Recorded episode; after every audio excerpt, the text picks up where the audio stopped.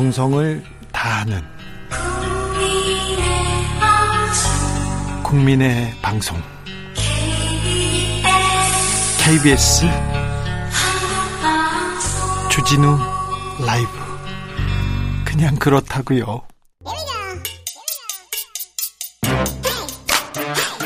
뉴스를 향한 진지한 고민, 기자들의 수다. 라이브 기자실을 찾은 오늘의 기자는 한겨레 오연서 기자입니다. 어서 오세요. 안녕하세요. 네. 자, 어떻게 지내십니까? 네, 잘 지내고 있습니다. 네. 네. 무슨 일로 바쁩니까? 뭐 당연히 오늘 있을 이준석 대표 윤리위에 대한 관심이 높아서 그걸로 좀 바빴습니다. 기자들 다 여기에 관심이 있죠. 네. 네. 어떻게 된답니까? 네, 오늘 열립니다. 조금 뒤인 오후 7시에 국회에서 장소를 공개하면 안 되는데 네. 오후 7시 열릴 예정이고요. 이 자리에 이준석 대표 그리고 김철근 정무실장이 모두 윤리위에 출석해서 소명 절차도 거칩니다. 이준석 대표는 처음으로 출석하는 거고요. 네. 네, 회부 사유는 잘 아시다시피 성상납 증거인멸 교사로 인한 품위 유지 의무 위반 의혹이고요. 아마 오늘 징계 결정도 나올 걸로 보이는데 지난번 그 발표 시간에 고려해보면 아마 자정이 지나지 않을까라는 생각도 듭니다. 네. 자, 징계 수위가 어떻게 나오죠? 그리고 징계가 어떤 수위로 나오면 어떤 또 파장이 일게 되는 거지요?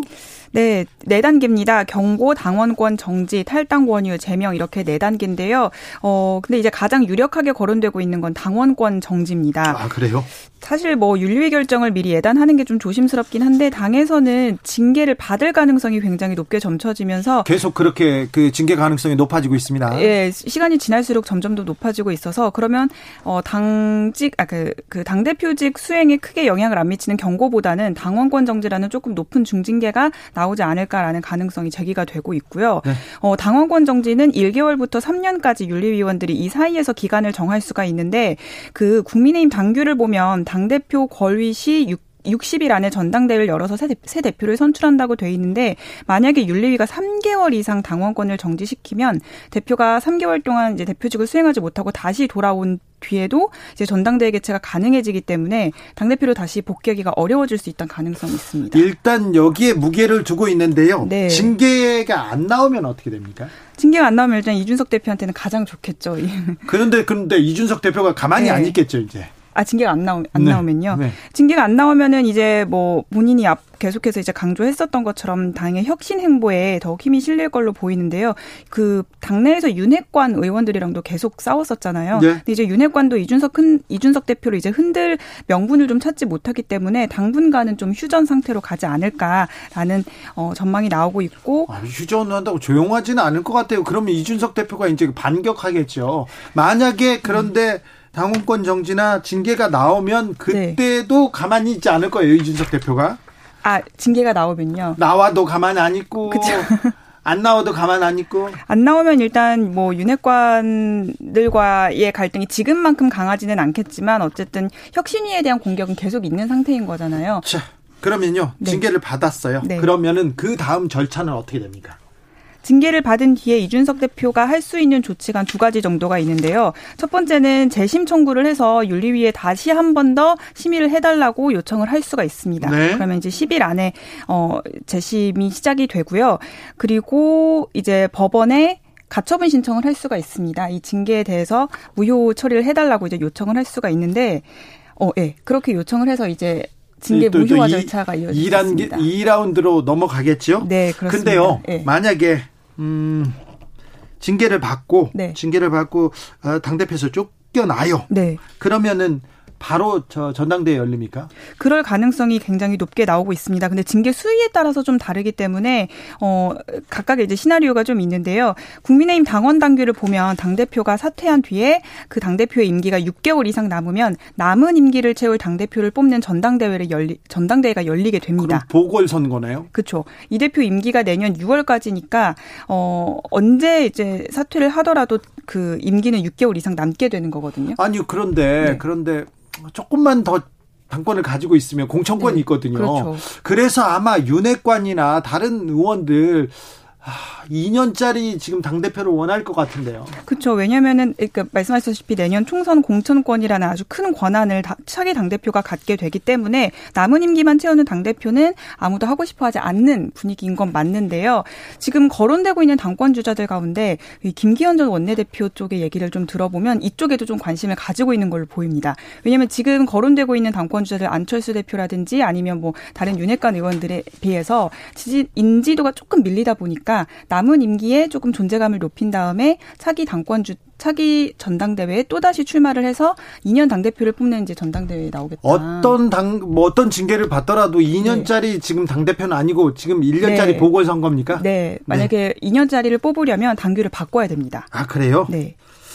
안철수 의원은 어떤 생각입니까? 이제 차기 당권 주자로 자주 거론이 되고 있죠. 안철수 의원은 어제부터 의원실 좀 적극적으로 돌아다니면서 사실상 당권 주자 행보를 시작한 거 아니냐 이런 얘기도 의원실 돌아다녀요? 네, 요즘 의원들이랑 밥도 많이 먹고 인사도 많이 하고 다닌다고 합니다. 안철수 의원이 네. 샤이하다고 하나요? 맞아요. 낯가림이 심해가지고 보통 안 나가요. 잘 안 나가죠. 네, 네. 잘 안 만나고. 네. 네. 그래서 이제 제가 들은 바로는 옆에 있는 의원실 이제 의원이 한번 인사를 하려고 갔는데 없어서 메모를 남기고 왔는데 그 이후에 다시 뭐 콜백이라든지 이렇게 찾아오는 이제 만남이 없었어서 좀 서운했다는 얘기도 들었거든요. 네. 그 정도로 조금 이제 샤이한 편인데 방에 있어도 네. 누가 찾아와도 네. 아우 안 만나요. 막 그런 사람들도 많았어요. 네, 안철수 의원도 약간 어쨌든 샤이한 편인데 당연히 이제 공천권을 갖게 되는 임기 2년의 당 대표가 되는데 더 관심이 있고 네. 뭐 안철수 의원뿐만이 아니죠. 권성동 원내대표라든지 다른 이제 주자들도 뛰어들면 이 2년 임기를 채우는 당 대표를 뽑는 전당대회로 당규를 바꾸자는 목소리가 더 많이 나올 걸로 보입니다. 그 얘기 나올 것 같아요. 네. 자, 그런데요. 지금 이준석 대표와 국민의힘 얘기 가장 뜨거운 관심사인데 여기에 국민은 없습니다. 네, 국민을 위해서는 없습니다. 이걸 국민의힘도 모르지 않는데 아무튼 지금 네. 공천권, 당원권, 당권 뭐 이런 게 훨씬 더 이렇게 중요한 것 같습니다. 정치인들한테는요, 국회의원들한테는. 네. 네. 국민의힘은 말입니다. 자, 대통령실에 계속 대통령의 측근들이 이렇게 계속 나오는데요. 네. 뭐가 문제입니까? 네, 이번 주 내내 대통령실에서 대통령 측근들이 뭐 이렇게 나토 순방에 같이 수행을 했다거나 아니면 네. 대통령실 부속실에서 일을 하고 있어서 논란이 됐는데 그런데 네. 이런 논란이 될 거라는 거 모릅니까? 일단 대통령실의 입장은 측근이라고 해서 능력이 있는데 안 쓰는 건 오히려 역차별이다. 이런 입장을 밝히고 있습니다. 그리고 뭐 특혜라든지 뭐 이해충돌 소지는 없다. 지금 그래서 문제가 될 건 하나도 없다. 이런 입장인 거거든요. 아니 그런데 네. 대통령실에서 네. 이런 거 검증하잖아요. 네. 인사 검증하는데 인사 검증 부족했잖아요. 네, 전문성이라든지. 네, 참사 이렇게 그리고 그다음에 지금 비선이라는 사람들 네. 지금. 논란이 되는 사람들이 어떤 능력으로 어떤 자리에 갔다 이런 얘기는 설명을 하지 않고 아이고 뭐 친인척이라고 못 쓰나요? 친분 네. 있는 사람이라고 못 쓰나요? 이 얘기만 하고 있잖아요. 네. 일단 앞부분이 어떤 능력, 어떤 자격 이게 빠졌어요. 네, 그러니까 지금 그게 이제 문제의 핵심인 건데요. 민간인 신분이어도 뭐 대통령을 수행할 수도 있고 그리고 대통령이 측근이어도 능력만 있으면 그리고 어쨌든 검증을 통과를 했으면 뭐 공적인 업무를 할 수는 있지만 지금 대통령실에서는 측근을 기용한 이유로 대통령과의 사적 인연 때문만은 아니다. 이런 좀 설명만 계속하고 있기 때문에 왜 어떤 공적인 프로세스를 통해서 이 공적인 업무에 관여하게 됐는지가 설명이 지금 안 되고 있는 게 문제입니다. 그 공적 프로세스 잘 작동하지 않습니다. 지금 네. 법률비서관, 그쵸. 그다음에 인사비서관, 그다음에 공직기강비서관, 예. 네. 특별히 검사 출신 비서관들 하나도 능력을 보여주지 못하고 있습니다. 검증이 제대로 안 되고 있다는 얘기가 많이 나오고 있고 네. 그리고 사실 이번 논란이 이게 처음이 아니고 이전에도 대통령 뭐 지인 아들이 이제 네. 뭐 시민사회 수석실 산하 국민통합비서관실의 행정관으로 채용이 되기도 했었고 네. 뭐 방금 말씀하셨던 윤재순 총무비서관 딸도 인수위 시절에 법률 관련 업무를 했던 사례가 또 지금 계속 다시 회자가 되고 있습니다. 아, 그러니까요. 네. 이게 국민 정서와도 맞지 않지만 법에도 네. 맞지 않다. 이게 공정과 상식이냐 이거 얘기가 나올 수밖에 없잖아요. 네, 워낙 이제 공정과 상식을 강조했던 윤석열 대통령이기 때문에 민주당에서도 이제 그쪽에 대해서 공세를 펼치고 있습니다. 검사 출신 비서관들. 그리고 측근들 네. 전혀 능력을 보여주지 않고 있다는 거. 네. 왜 그렇게 능력을 숨기고 있는지 국민들은 의아해한다는 것도 좀 알아주십시오. 지금까지 기자들의 수다 한겨레 오연서 기자였습니다. 감사합니다. 네, 감사합니다. 교통정보센터 다녀오겠습니다. 김한나 씨.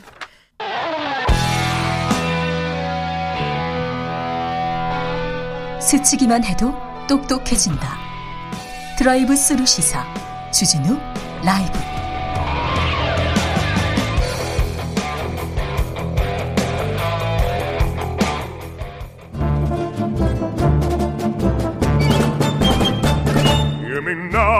여기도 뉴스 저기도 뉴스 빡빡한 시사 뉴스 속에서 가슴이 답답할 때 뇌 휴식을 드리는 시간입니다. 오늘도 맛있는 책을 만나보겠습니다.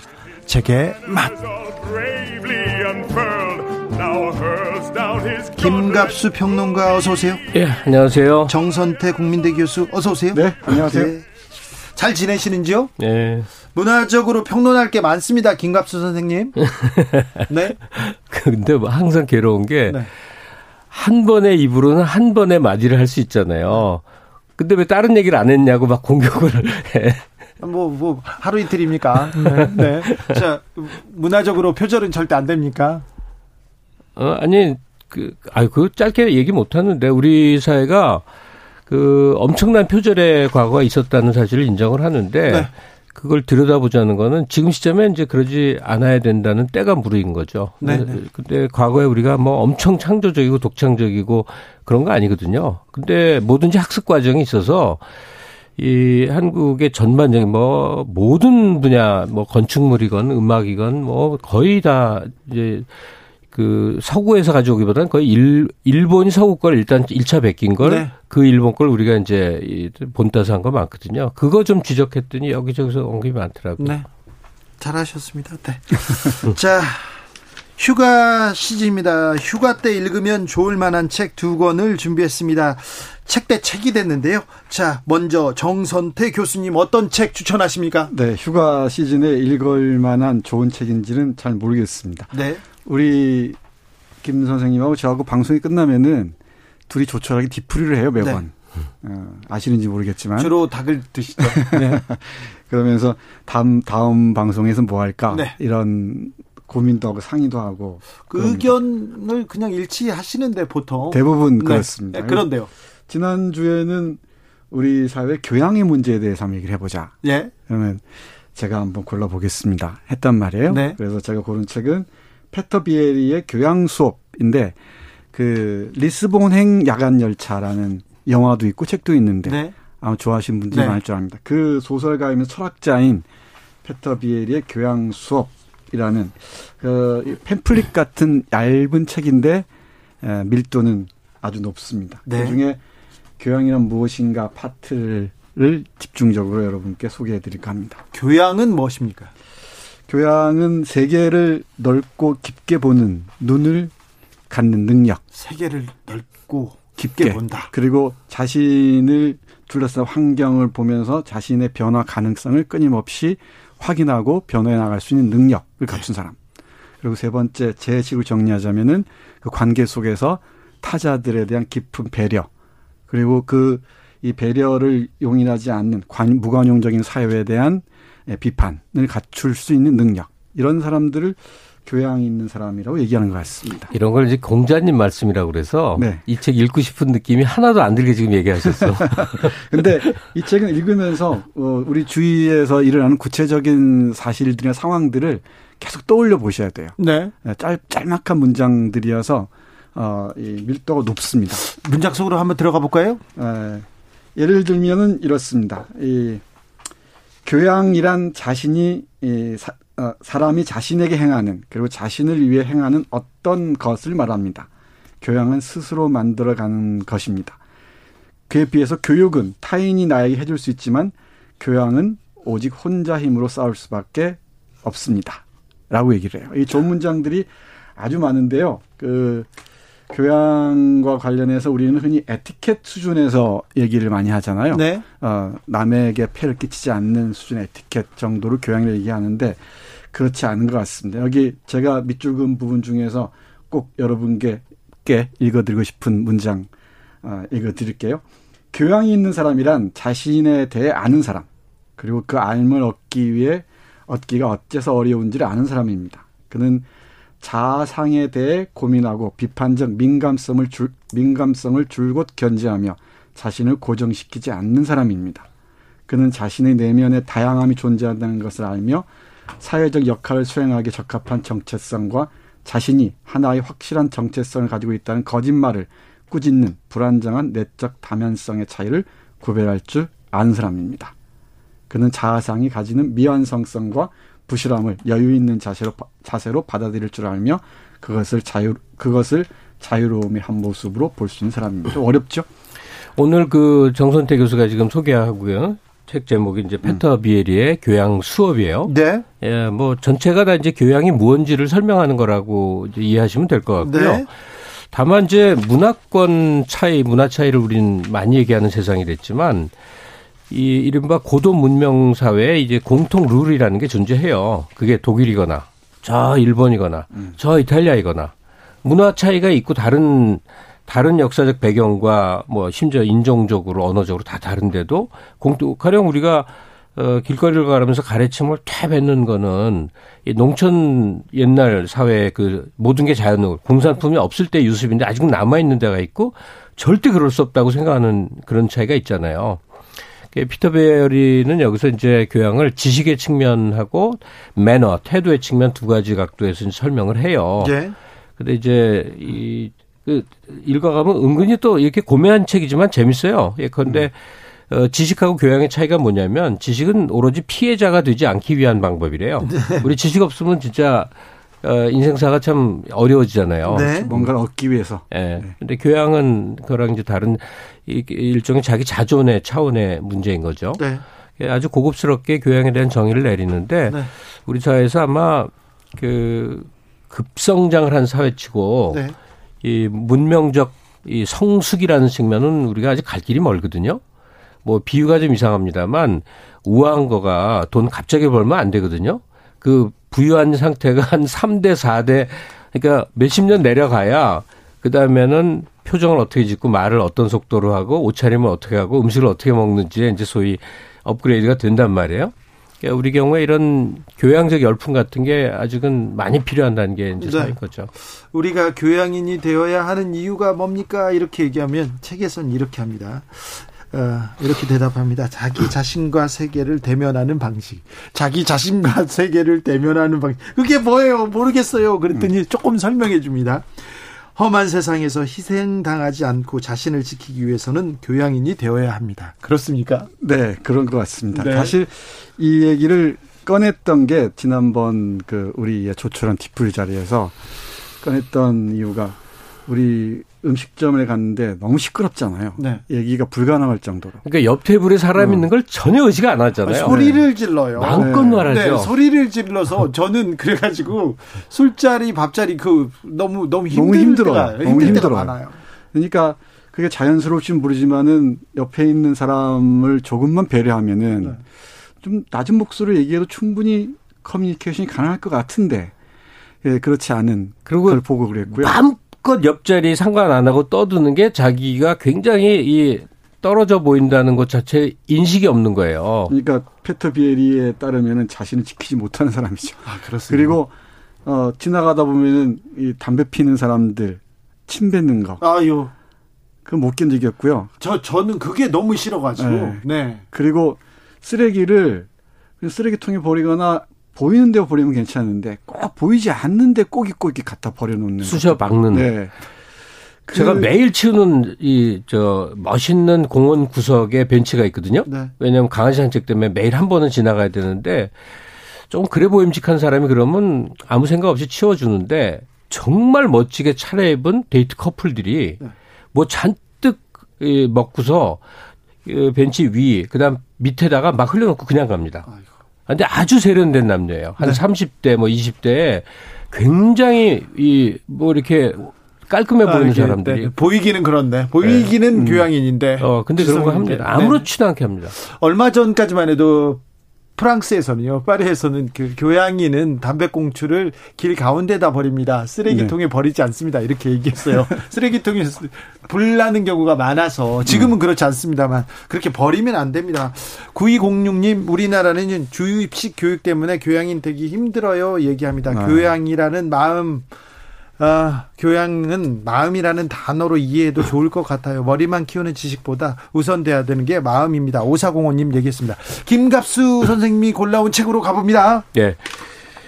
그 세상에는요. 네. 감동적인 책도 있고 재미있는 책도 있고 지식이 되는 책도 있고 많은데 네, 그래야죠. 어떤 건 엄청나게 기분 나쁘고 불쾌한 책도 있는 겁니다. 근데 읽으면서 욕하고 막 그렇죠. 네, 그럼 안 읽으면 되는데 네. 근데 제가 굳이 이런 책을 태어나서 처음으로 추천을 해봅니다. 화나는 책을요? 네. 자, 이거 읽으면서는 이게 나옵니까? 뭐 좀 화가 안 나면 정상적이지 않을 거예요. 네네네. 뭐냐면 어우, 벌써 기대가 되네요. 혐한소, 일본인이 쓴 혐한도서의 극치의 혐한의 책입니다. 오 마이. 그럼 당신은 왜 그런 걸 추천을 하고 소개를 하느냐. 네네. 당장 정선태 교수가 얼마나 반대를 했고 지금, 우리 쌈까지 했어요. 아, 그래요? 지금 네. 교양에 대해서 이렇게 교양에 대해서 이렇게 좀 우리를 고치시켜 놨는데 이 얘기를 해야 되겠네. 그 무슨 뭐 자해의식이 있나 네. 우리 공격하는 걸 뭘 좋다고 읽나 그럴 거란 말이에요. 네. 근데 저도 직업이 이 분야 사람인데 괜히 그러진 않을 거 아니에요. 예. 책 제목은 서울증후군. 서울증후군. 예. 그다음에 저자는 기쿠가와 에리카라는 사람입니다. 네. 서울증후군. 네. 이게 최대한 제가 능력이 닿는 데까지 빨리 말을 해보자면요. 네. 부제가 너무 충격적이에요. 한국인이 조금 싫어질 것 같은 이유 108가지. 네. 그러니까 이게 어떤 저자냐면 한 2000년대 엄마가 먼저 이제 한류에 빠져들고 그 딸인 이 저자 지금 40대 중반인데 한 2010년경부터 몸서리 쳐지게 이제 한류에 빠져든 거예요. 네. 그래갖고 동경을 하다 이제 그 게이어 대학을 와세다 대학이다. 와세다. 거기 졸업을 하고 약간의 이런저런 사회 경험을 통한 다음에 드디어 한국에 옵니다. 네. 그 한국 사회에 도착했을 때의 감격과 기대와 꿈과 뭐 이루 말할 수 없는 감정이 앞부분에를 장식을 해요. 그리고 5년여를 여기서 주로 직장 생활을 하다가 이제 한 권의 책을 남기고 지금은 일본으로 돌아간 여성이에요. 근데 책의 거의 전부 다가 한국과 한국 사회, 한국인에 대한 혐오와 경멸과 증오로 이를 득득 갈고 있는 겁니다. 근데 가령 일본 우익이나 혐한 분자들 책 장사, 책 팔아먹기 위해서 기획된 책이라면 네. 당연히 저도 네. 이거 웃기다. 서울대학 경제학과 교수 출신의 이모라는 사람이 네.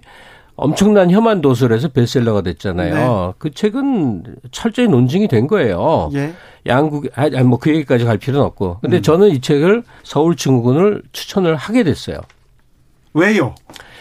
일단 꼭 두 나라가는 아니지만 네. 이 여자는 일본인의 시각에서 한국이 싫고 좋은 거는 뭐 오케이. 우리는 한국인이지 뭐 일본대로 따라갈 필요 없으니까. 등등등 많은 부분에서 한 3분의 1 정도는 동의를 못 하겠어요. 그러니까 넌 그렇게 생각하는구나. 우린 달라. 이 정도면 돼요. 그런데 나머지 이 두 가지 성숙한 사회 혹은 문명화되거나 선진화된 사회가 갖는 공통 룰에 우리가 얼마나 부합하는가. 그 점에 있어서 이 여성의 에리카의 한국 체험에서 생각할 거리가 거의 전 페이지에 걸쳐 넘쳐나요.